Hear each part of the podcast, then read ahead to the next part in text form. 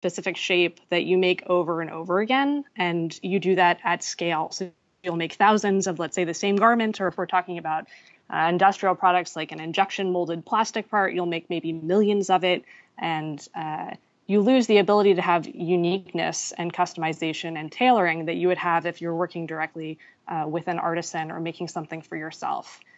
With 3D printing, there's no sort of investment in a particular shape. I can use a machine to print a thousand different dresses, and it doesn't cost any more than printing a thousand of the same thing.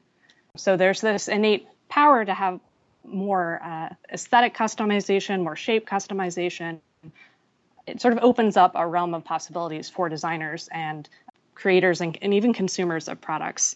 So our project sort of is thinking about can we start with, let's say, a 3D scan of your body, your exact body shape, and then bring you to an easy to use design app that lets anyone, so people who have no experience making clothes, no experience designers, let them playfully interact with and design their own clothing fully in 3D, and then print that uh, as a finished garment that never has to be cut, sewn, or assembled. To me, that's the future. it seems like um, the next progression from you know the sewing machine, uh, like how that evolved making clothing. Um, do you think about that in the same way, or is is this? I mean, do you see this as like an evolution of how clothing is made?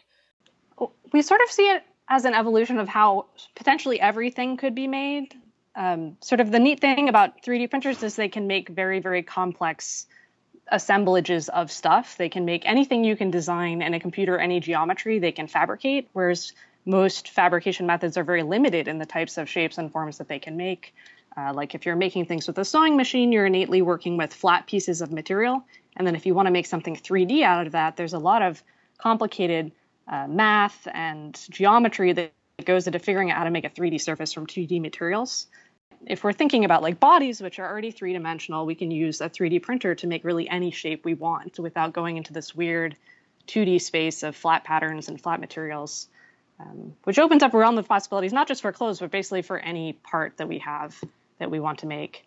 Can someone actually do this right now or is this more theoretical? Like you've you've designed a couple of these dresses. Is there an app that somebody could use to do these or is it still sort of in the sort of testing phase so right now, this is